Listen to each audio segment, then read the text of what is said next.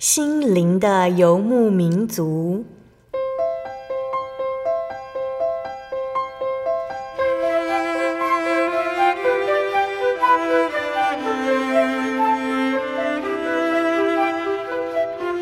在这个谁都不管谁的后现代社会里，每个人的心灵都是游牧民族。成长的过程就是寻找的过程。每一颗漂泊的心灵，其实都在寻找生命的绿洲。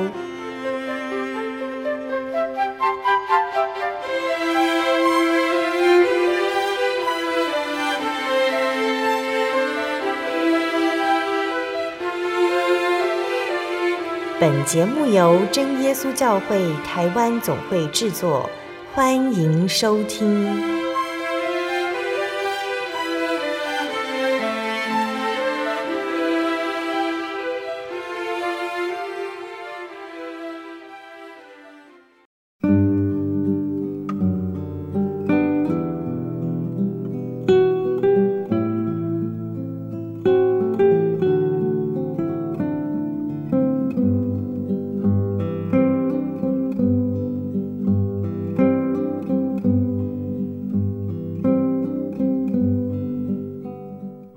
所在空中的听众朋友们，大家平安，欢迎收听今天的心灵的游牧民族，我是贝贝。大家这个星期过得愉快吗？在节目开始之前，贝贝想和听众朋友们分享一句圣经经节哦，那是记载在圣经新约的马太福音九章二十九节。这里说，耶稣就摸他们的眼睛，说：“照着你们的信，给你们成全了吧。”亲爱的听众朋友们，不知道大家有没有听过“恒切祷告”这个词呢？以前的人呢，为了难如登天的事情祷告时，经常会说要恒切祷告。恒切祷告是什么意思呢？意思就是不停的祷告，直到他们认为神听见的，会在适当时机回应为止。这么做不是为了改变神的心意。而是帮助祷告者相信神做了承诺。当时的基督徒呢，会不停地祷告，有的时候不吃不睡，因为他们所求的事情太过重要了。他们会横切祷告，直到完全被信心充满，知道神正在做工。这么做很重要，祷告直到我们全心相信神在做工为止。无论何时祷告，神都会听见。在他眼中，我们每一次祷告都是宝藏。神喜欢与我们相处，喜欢接近我们，聆听我们的心声。神会决定何时回应我们的祷告，在最适当的时间。愿我们都能够这样子向耶稣祷告哦，亲爱的主，我知道我第一次祷告时你就听见了，但有时候我觉得难题太过庞大，很难相信祷告有用。主啊，请帮助我不停的祷告，直到相信你为止。阿门。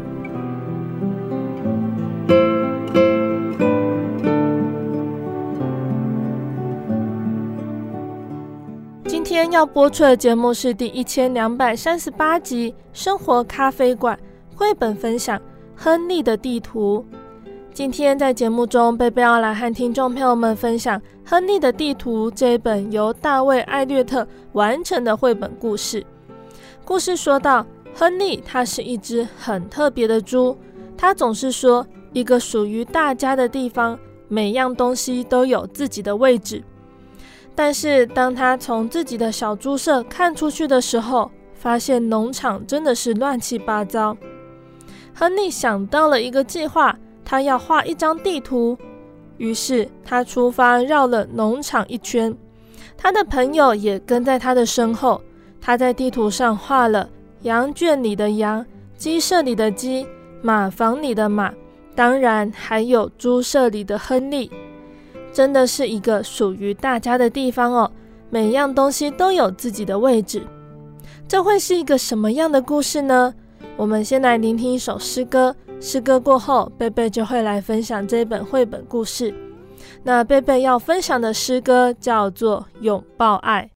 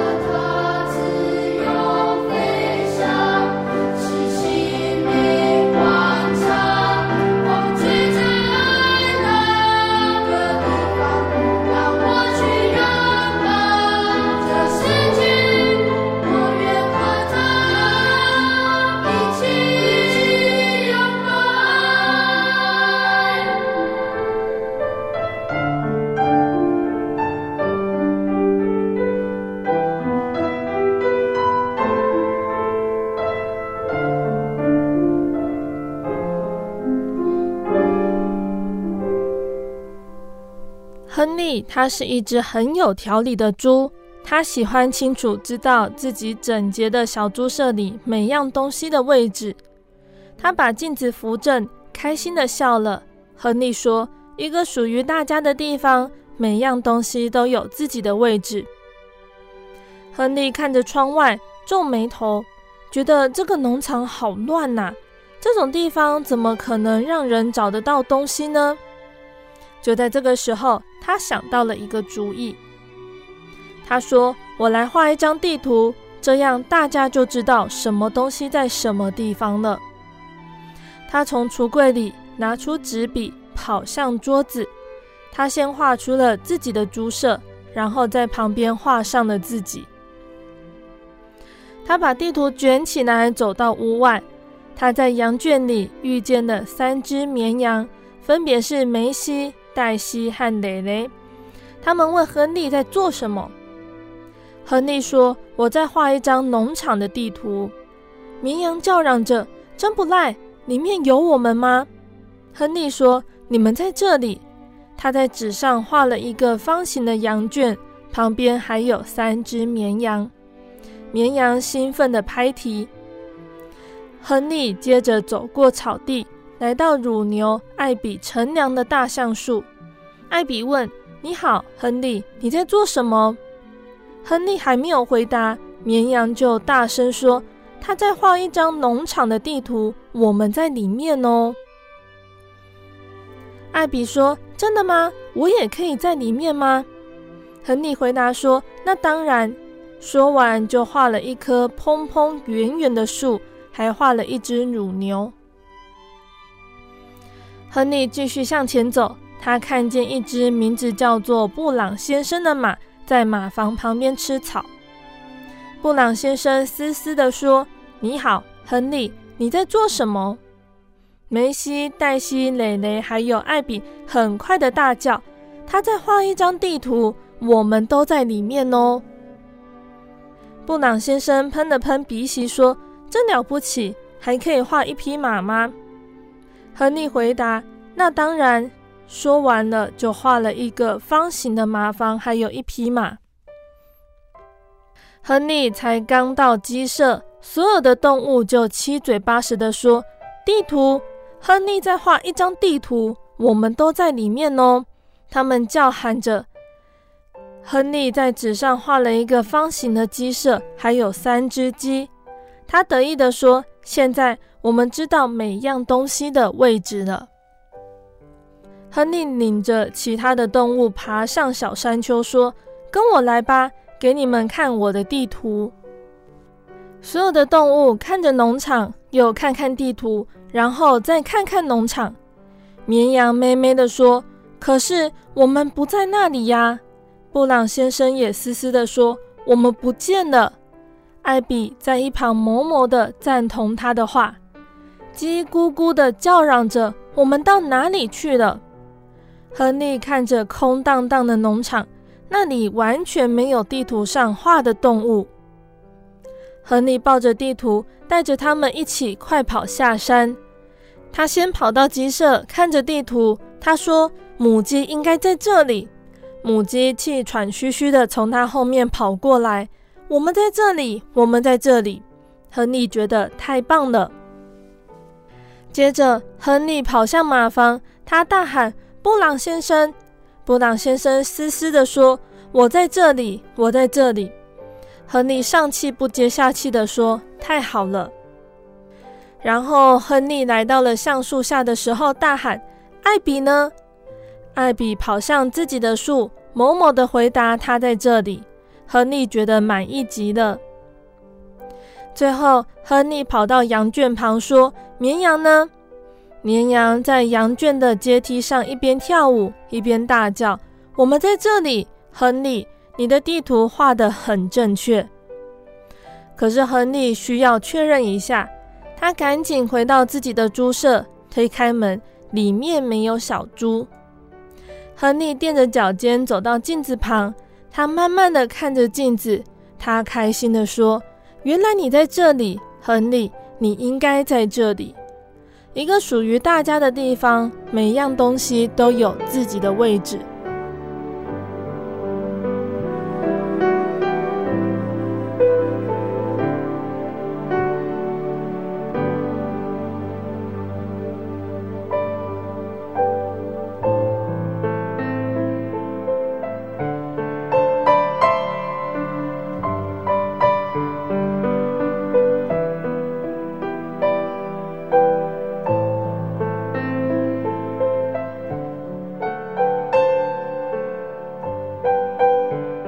亲爱的听众朋友们，今天的绘本就分享到这里喽。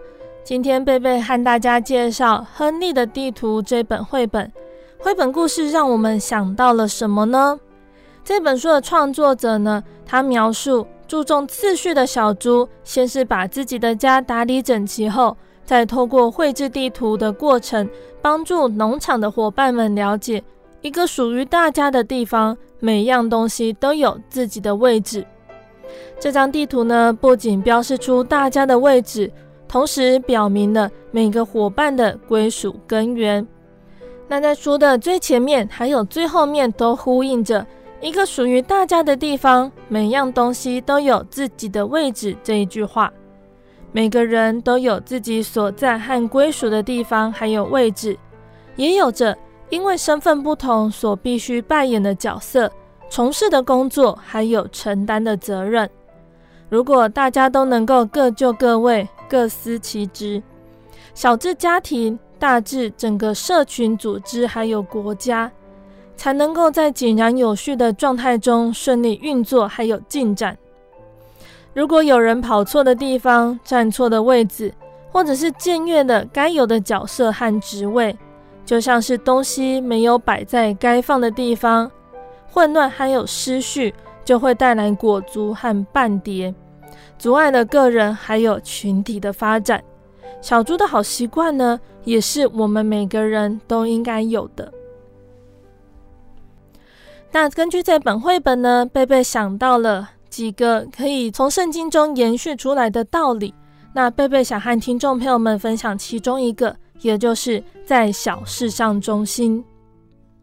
在生活中呢，每个人对于大事还有小事的定义，我们都知道，在生活中，每个人对于大事还有小事的定义，多少都会有一些差异哟。例如，玩具坏掉的时候，有些小孩可能会大哭大闹，但是长大了就会认定这是一件小事。那还有呢，每个人所认定的大事和小事，也会因为角度的不同，重点也不一样。那圣经里面有讨论到，为什么要在小事上忠心，特别是在服侍神的事情上面。例如说，在宗教礼仪上面，人如果没有按照神的规矩而行，就会被烧灭。在新约的时候呢，神也要求我们要全力以赴。那从字面上呢来看，在小事上忠心这几个词呢，什么是大事？什么是小事？什么又是中心呢？在圣经中，对于小事的定义，指的是最微小、最无关紧要、极其短暂的意思，像是奉献的两个小钱；而大事呢，指的是庞大、更加或者是更多的事情，像许多的钱、更加敬重等等。那中心呢，有值得信赖、忠实的意涵。然而，有的时候对于大小事的定义是一种感觉，不一定是字词上的意思。就像我们前面一刚开始说到的，每个人对于大小事的定义，有可能会因为角度不同，重点也不一样。可是为什么圣经要告诉我们在小事上忠心呢？在生活中，有的时候忽略的一些小事会酿成大祸。比如说，最简单的例子。我们常常听到屡战屡败，还有屡败屡战，同样呢是在形容战争后的结果，但是顺序不同，意思就会不一样。另外呢，我们在职场上面也常听到的是守时的观念，在现今社会中是看重守时的，因为这代表了人与人之间彼此的尊重。有些国家他们非常注重守时。如果晚到或者是突发情况发生，也都要事先联络。无辜迟到会被视为一位不守信用的人。而以信仰来说呢，在小事上忠心是神最基本的要求，是一种敬畏神的表现，也能够赢得他人的信任。那我们要怎么做才能成为一个在小事上忠心的人呢？第一个呢，也就是要看重每一件事情。在我们的生活当中，我们会很习惯地区分事情的轻重缓急，还有先后顺序。但是在神的国度中，往往在乎的是最小的或最不起眼的人事物。在社会上，我们也常常听到“魔鬼藏在细节里”这一句话，表示人要成就大事，不可轻看细节。圣经中希望我们全力以赴，面对事情，不论大小，都要尽力去做。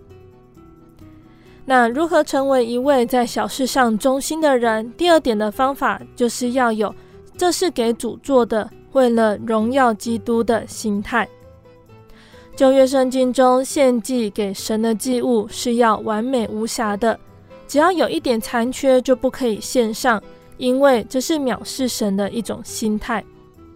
圣经中的保罗，他希望教会的信徒在平日生活表现中呢，能够多想一下要如何尊崇主基督。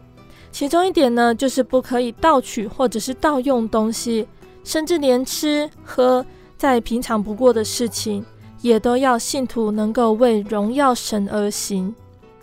那最后一点呢？如何成为一位在小事上忠心的人？第三点就是多一点责任感、急迫感。那圣经中也有举出的，如果没有在小事上忠心服侍的人，他会有什么样的下场？一个人如果没有在小事上忠心，就好像把自己放在祸患中。例如亚伦的两个儿子。献上的燔火不是神吩咐他们的，于是就有火从神那里出来，把他们烧灭。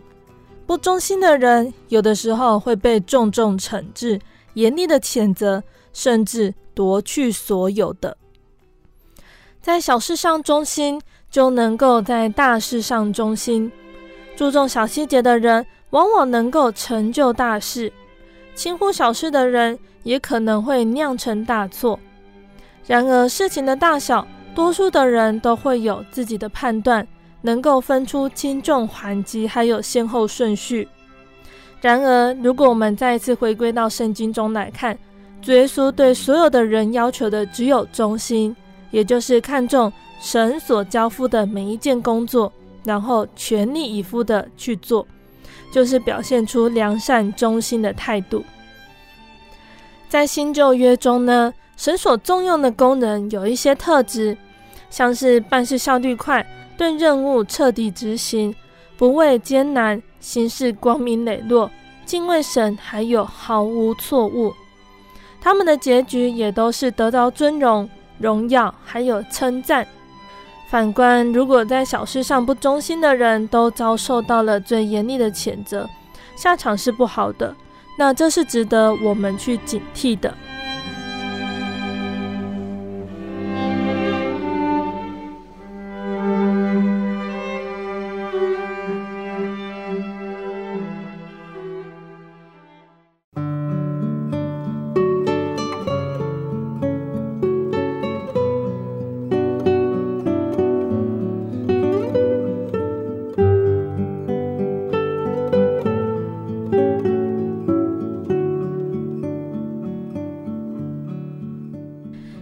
听众朋友们，欢迎回到我们的心灵的游牧民族，我是贝贝。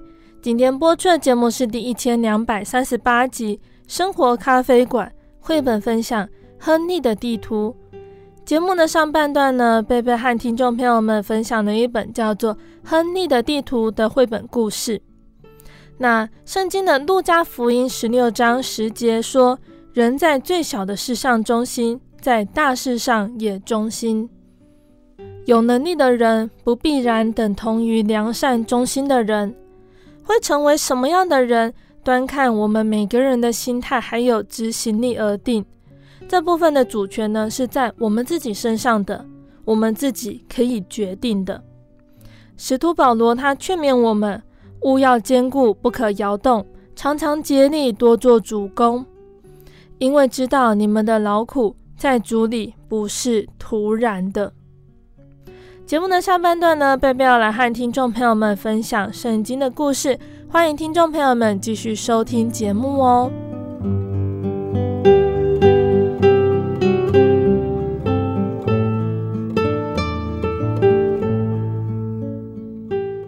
亲爱的听众朋友们，上个月我们说到了犹大国国王亚哈斯，还有以色列最后一任国王何西亚的故事。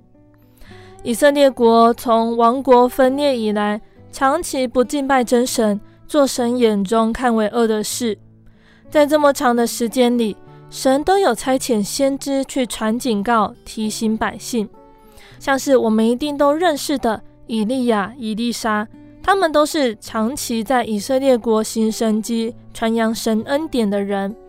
他们行的神迹很大，但是百姓似乎没有听进去多少。从国王到百姓都随从当地的迦南民族去敬拜假神，以致最后神的愤怒临到。当强大的亚述国来袭攻击的时候，以色列国就受到严重的破坏，百姓也都被掳到外地去。那以色列国的处境也是犹大国的警惕哟、哦。接替亚哈斯的下一任国王西西家，他会是一个什么样的国王呢？是不是会汲取父亲还有以色列国的教训呢？我们一起来看看西西家的故事哦。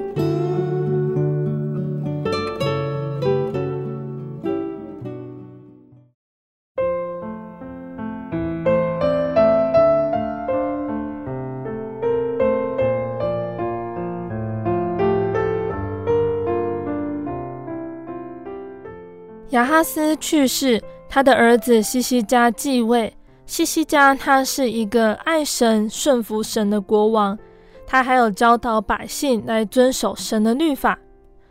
不久之后呢，亚述王他也来攻打犹大国，就像先前征服以色列国一样。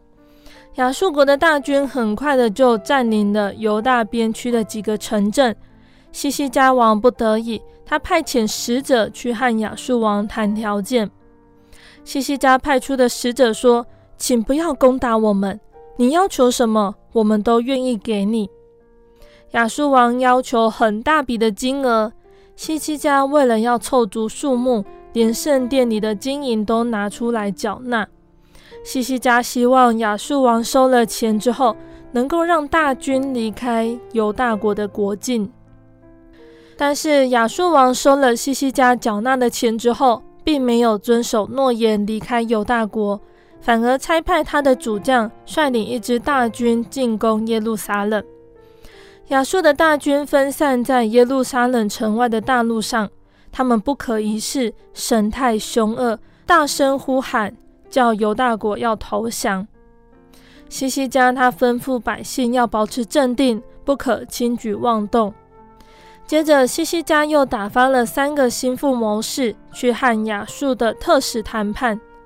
亚述国的特使说：“要是你们敢违抗亚述国，那么就没有人能够救你们，即使你们的神也不行。”西西家的谋士恳求他说：“请不要用犹大国的言语说话，我们不想让城里的百姓听到这样子的会谈。”但是亚述的特使呢，故意说的很大声，要给犹大百姓们听到。他说：“这个会谈的内容正是犹大百姓应该听的，你们应当听亚述王的话，不要理会你们的国王，他不能救你们，也不要相信你们的神，还是相信我们吧。等我们来带领你们到一个地方，与你们本地一样，就是有五谷和新酒之地。”有粮食和葡萄园之地，有橄榄树，还有蜂蜜之地，好使你们存活，不至于死。西西家劝你们说：“耶和华必拯救我们，你们不要听他的话。”犹大国的人民没有一个回答，他们都听从西西家的指示，不发一言。谋士呢，向西西家回报，西西家听完，立刻走往圣殿祷告。同时又打发了他的家宰以利亚敬，还有书记舍伯纳，还有祭司中的长老，都披上了麻衣去找以赛亚先知，请他也为这件事情祷告，求神帮助。以赛亚先知给国王送了一个信息说：“神说，不要害怕亚述人的攻击，不要听信他们说神不能帮助你。”神必使亚述王回到本国去，对你不加伤害。当亚述王知道西西家不肯投降，他就写了一封信去给西西家，信中说道：“不要相信你的神会救你，别的国家得不到他们神的拯救，你又怎么得得到呢？”西西家没有把这封信公开给百姓们知道，只把这封信带去放在圣殿里。西西家向神祷告说：“神啊，请看看亚述王怎么说。”救我们脱离他的手吧，让全地都知道你是神。神借着以赛亚先知回复西西家说：“亚述王自夸比神更强，但除非神容许，不然他断不能做什么。神必保护你，亚述人必干戈不动，便离开耶路撒冷，回到本国去。”亚述的军队，他们环绕在耶路撒冷城外扎营。当天晚上，神的使者出去，在亚述营中杀了十八万五千人。亚述王早上醒来，发觉军中大部分的士兵都已经死去，他只好聚集剩下的士兵，回到了他的国家。后来，西西家生了一场大病，病得要死了。以赛亚带着神的信息去见西西家，说：“神说，你当将你的事交托下去，因为你必死，不能活了。”以赛亚先知离开之后，西西家就转脸朝墙祷告痛哭。他对神说：“神啊，求你纪念我，在你面前怎样存完全的心，按诚实行事，又做你眼中所看为善的事。”神就对以赛亚先知说：“你回去见西西家，告诉他我已经听了他的祷告。你告诉西西家说：耶和华你祖大卫的神如此说：我听见了你的祷告，看见了你的眼泪，我必加增你十五年的寿数，并且我要救你和这城脱离亚述王的手，也要保护这城。我耶和华必成就我所说的。”我先给你一个兆头，也就是叫亚哈斯的日冕向前的日影往后退十度。于是前进的日影果然在日冕上往后退了十度。西西家对神感谢不已，为此更写了一首诗歌，在圣殿里面歌颂。诗歌的最后这样子说：耶和华肯救我。所以我们要一生一世在耶和华的殿中，用丝弦的乐器唱我的诗歌。西西家康复之后，巴比伦的王子比罗达巴拉旦听见西西家病而痊愈，就送书信还有礼物给他。西西家看到的使者，就把宝库的金子、银子、香料、贵重的膏油，还有他武器房的一切兵器。还有所有的财宝都给使者看，他家中和全国之内，西西家没有一样不让他们看的。于是先知以赛亚来见西西家，说：“这些人说什么？他们从哪里来见你呢？”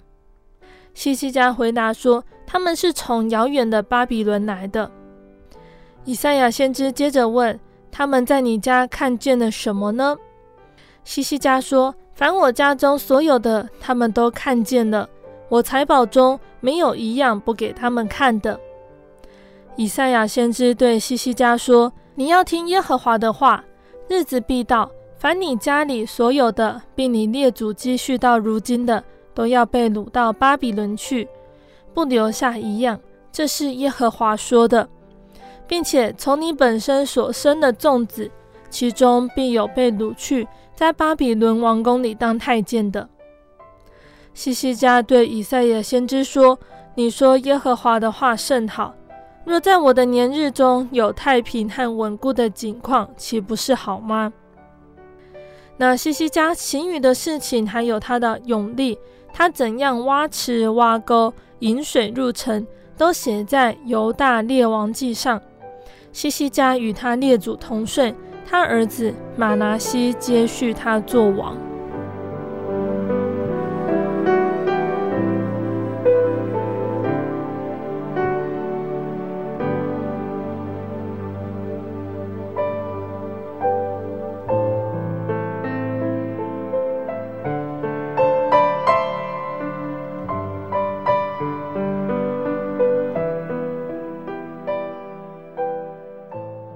亲爱的听众朋友们，今天呢，我们说到了犹大国的国王西西家。西西家是一个好王，在他的生平中有哪些地方是值得我们去学习，而有哪些地方是值得我们去警惕的呢？首先呢，贝贝想和听众朋友们分享西西家他的特质。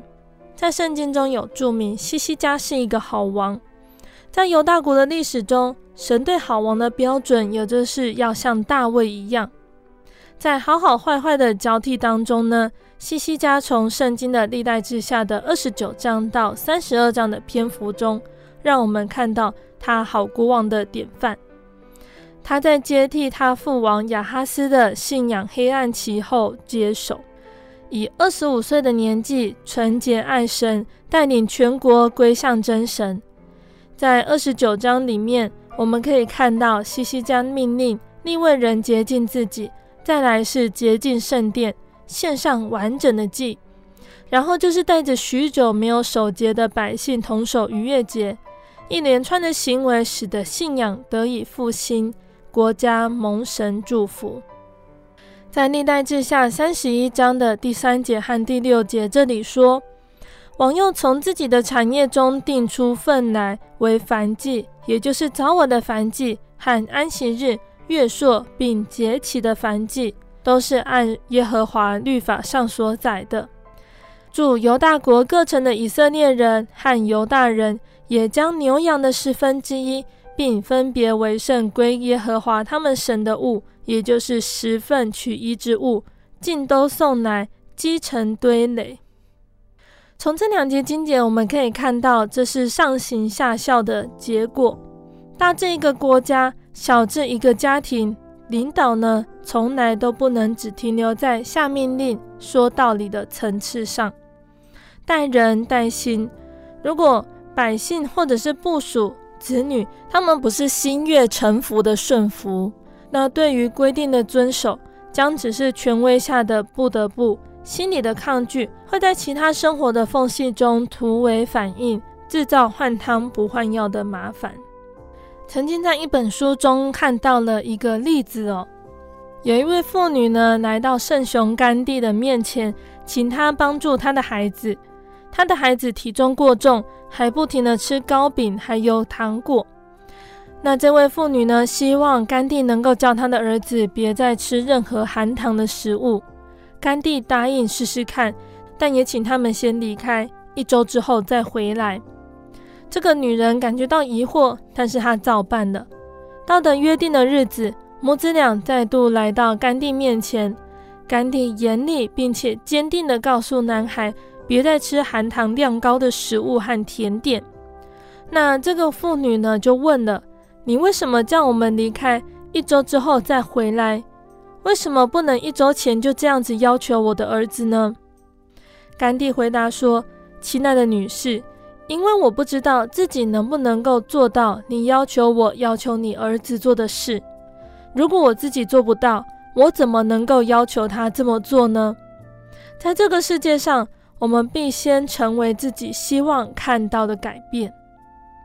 那这个时候，甘地也将自己轻松戒除甜食的方法。”传给那位男孩。那这里就告诉我们，唯有当说话的人本身拥有纪律还有知识，才能够将两者有效地传达给他人。那这样子，我们就能够理解，当西西家他从自己的产业中定出当献之物，就是按着耶和华律法上所载的时候，百姓在这样子的榜样中得到了学习。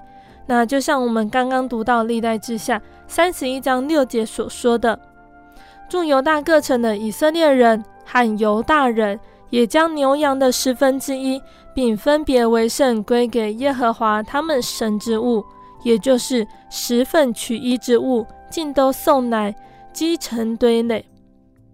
那这样子的上行下效，是作为带领者所不能够忘记的生活真理哟、哦。那在历代志下三十一章最后的描述呢，也就是回应了当犹大国从国王到百姓都回归遵守真神的律法之后产生的巨大功效。西西家在犹大遍地这样办理，行耶和华他神眼中看为圣为正、为忠的事。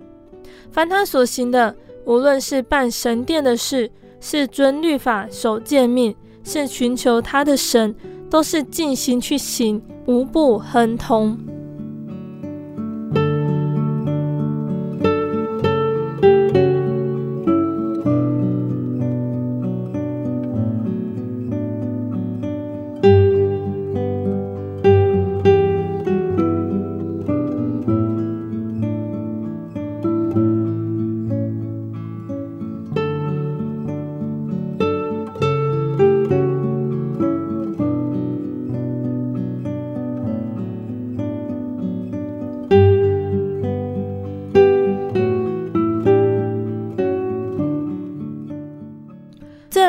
提到的是西西家，他在展示他的财富的下场。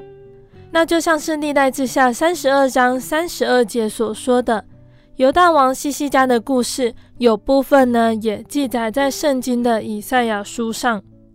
与列王记下十八章十三节到十九章十九节同样的故事，重现在以赛亚书三十六章到三十九章。西西家做王总共二十九年。他行神眼中看为正的事，他倚靠主以色列的神，在前后的犹大列王中没有一个及他的，因此神和西西家同在，无论往何处去，尽都亨通。西西家不像他的父亲亚哈斯倚靠亚述，他不肯侍奉亚述。西西家击败非利士人，夺回前王丢失的领土。那今天的故事说到的是，在西西家第十四年，亚述王西拿基立犯境，围困耶路撒冷城。那神拯救西西家和耶路撒冷的居民脱离仇敌的手，又赐给他四境平安。那之后呢，西西家他患病将死，神应许他的祷告，增加他十五年的寿命。西西家可说是大得尊荣、荣耀、蒙神赐福的国王哦。然而，在这件事情之后，西西家却因为两件神不喜悦的事情，祸及全国，还有他的子孙。神借由以赛亚先知预言犹大国即将被巴比伦所灭。那这在圣经上记载，这是西西家行善的一生中非常可惜的污点。那这个很值得我们去思考，恐怕我们重蹈覆辙，犯了和西西家一样的错误，而落在刑罚之中。第一个呢，也就是西西家他在痊愈之后，并没有照着他所蒙的恩报答神，反而心里骄傲，以致愤怒要临到他和犹大国并耶路撒冷。然而呢，后来西西家悔改了，他发觉到他自己的心里骄傲，于是他和耶路撒冷的居民一同自卑，因此神的愤怒没有在他的日子临到。那当西西家和百姓蒙受神极大的拯救，自己也是被神医治、增加寿数的，他们竟不知道要报答神。那这是人在得着福气之后常常犯的错误。很少人会在恩典当中发现自己是罪人，本来是不配得恩典的，却只继续贪求更多的恩典。那这样子不但是身在福中不知福，更不懂得知恩图报。我们在生活中是不是也常常忘记自己所领受的恩典，没有照着神恩待我们的报答神呢？如果我们曾经心里骄傲，没有报答神，愿我们也都能像西西家王一样，赶紧悔改，自卑下来，免得神的愤怒临到我们。那西西家他做第二个神不喜悦的事情，相当的严重哦，也就是我们在故事的最后一段有说到的内容。西西家对自巴比伦来送礼给他的使者展示财富。西西家欢喜见到使者，就把自己宝库的金子、银子、香料、贵重的油和他武库里的一切兵器，并所有的财富都给他们看。他家中和全国之内，西西家没有一样不给他们看的。那如果看列王记的记载呢？那个时候，西西家大约是四十岁，大病初愈，又大有尊荣。而巴比伦当时只是新兴的小国，和强敌亚述相比，实在不成气候。巴比伦的王子比罗达巴拉旦听见西西家痊愈，差遣人送书信还有礼物给他。西西家固然欢喜相迎，但却把自己所有的财富都展示给他看。这样的举动再次显示他内心的骄傲。那照圣经历代志下三十二章二十七到三十一节的叙述，在这件事情上面，神离开了西西家，要试验他的内心如何。很遗憾的，西西家没有通过这次的试验，竟然再度因为心里的骄傲，把所有的财富给仇敌看了。于是神借着以赛亚传达刑罚，说明凡他与列祖积蓄到如今的。终将成为仇敌的掠物，注定将来他们的财物必被掳。众子中有在巴比伦宫中当太监的命运。那这个部分呢，是神最早透露犹大国的结局将被巴比伦所灭的地方。那这样子严厉的刑罚还有凄惨的下场哦，是不是让我们惊觉到展示财富是不当的行为呢？然而在生活中，我们是不是常常犯同样的错误呢？拜科技之赐，现在呢，我们不用等人亲自光临，只要透过网络，我们随时可以把自己家里有的财物给别人看，弹指之间就可以把一切都昭告全世界的人们。那让我们仔细的思考哦，这样子举动是不是就像西西家向仇敌展示财富一样呢？那在这个动作的背后动机是什么呢？只是单纯分享恩典吗？那分享恩典还有没有别的更好的方法？那无论我们是真的拿领受的夸口，是炫耀展示，让人羡慕、惹人嫉妒等等，是不是出于心里的骄傲呢？鉴察人心的神，他必定更清楚。那如果我们有这样子的行径，愿我们要谨记西西家失败的教训，不要在这件事情上面跌倒，约束我们自己骄傲的心，远离展示财富的下场。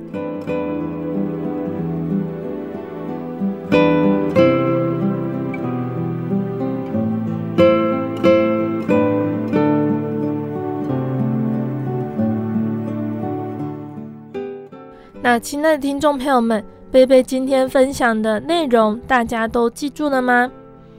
期盼今天分享的内容可以让大家有造就哦。听众朋友们可以自己阅读圣经。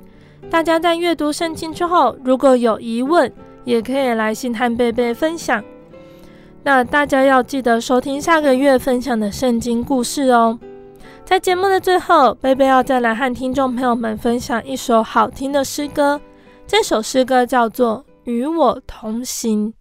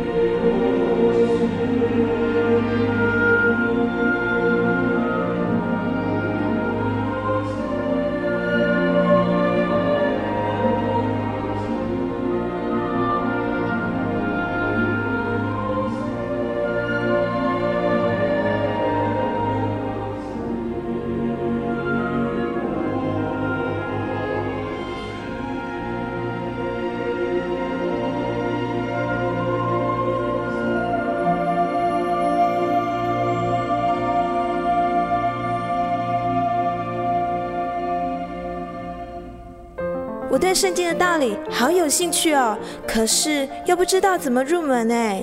你可以参加圣经函授课程啊！真的啊？那怎么报名？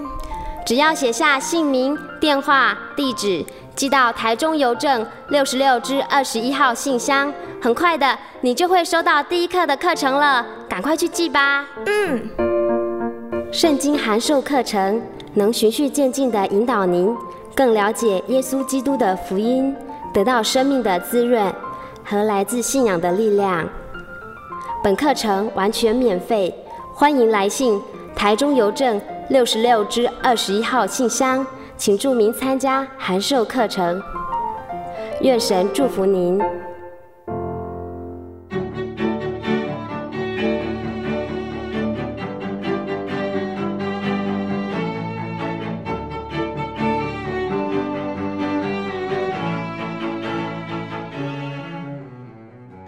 听众朋友们。我们的节目到这边要进入尾声了。如果你喜欢今天的节目，欢迎来信索取节目 CD。如果在收听节目之后，想要更了解真耶稣教会和圣经道理，欢迎来信索取圣经函授课程。来信都请寄到台中邮政六十六支二十一号信箱，台中邮政六十六支二十一号信箱，或是传真零四。二二四三六九六八零四二二四三六九六八，诚挚的欢迎听众朋友们来到真耶稣教会参加聚会，一起共享主耶稣的恩典。谢谢你收听今天的节目，我是贝贝，我们下个星期再见喽。我的心是一只鸟，飞行介于黄昏与向人世间寻找生命的源泉我是个游牧民族游走在这异乡的小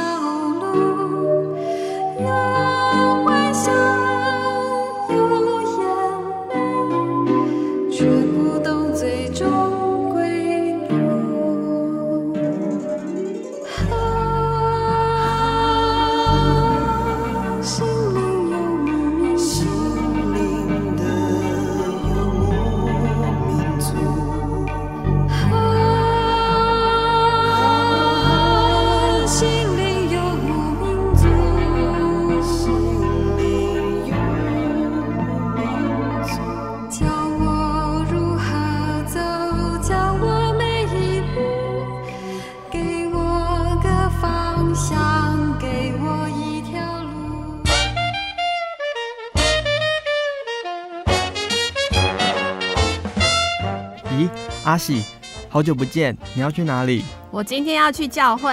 哎，今天是星期六，又不是星期天。我们真耶稣教会都是在星期六守安息生日的哦。哦，真的啊？那你们都去教会做什么？很多啊，我们会唱诗赞美神，还有听圣经的道理，还有很多很多。哇，听起来让我也好想去哦。在哪里？在哪里？我可以跟你去吗？可以啊，你可以星期六安息日的时候跟我一起去教会。我们在各地都有真耶稣教会哦。你可以上网搜寻喜信网络家庭，网址是 j o y 点 o r g 点 t w。哦，我知道了，我现在就去 j o y 点 o r g 点 t w。欢迎您到各地真耶稣教会。与我们一起参加安息日聚会，愿您平安。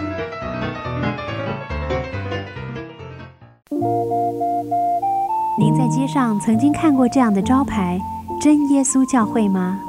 也许您很想，但是却不好意思进来看看。其实我们真的非常欢迎您。下次当您再路过真耶稣教会时，欢迎您进来与我们同享神的恩典。真耶稣教会台中邮政六十六至二十一信箱，欢迎来信，愿您平安。安息日是真神为人设立的，让人能纪念神的救恩，并得着身心灵的休息。在每个星期的最后一天，星期六，我们应当放下一周的劳碌，来到教会聆听福音，在诗歌、祈祷和彼此祝福的聚会里，安顿我们一周的疲惫。假如你想参加安息日聚会，欢迎您在每周六上午十点和下午两点踏进真耶稣教会的会堂，与我们一起共享这生命的饗宴。